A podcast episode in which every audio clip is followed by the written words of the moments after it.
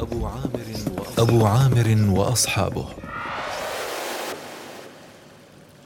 قد يتخذ المنافقون والمشركون ما أعد للطاعة سبيلا للوصول إلى أغراض سيئة خبيثة.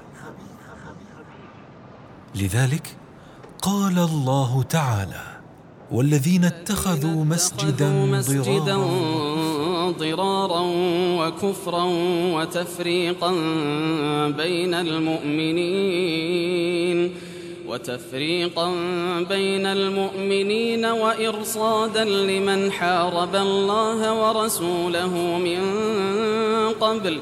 وليحلفن إن أردنا إلا الحسنى والله يشهد إنهم لكاذبون.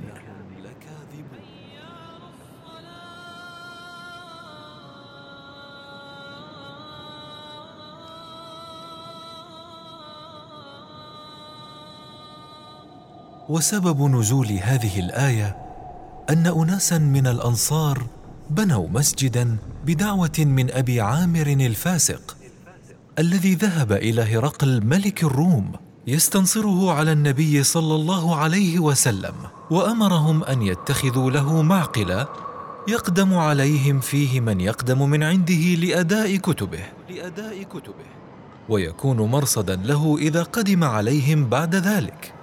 فشرعوا في بناء المسجد. فلما فرغوا أتوا النبي صلى الله عليه وسلم فقالوا فرغنا من بناء مسجدنا فنحب أن تصلي فيه وتدعو لنا بالبركة. وتدعو لنا بالبركة. فأنزل الله هذه الآيات.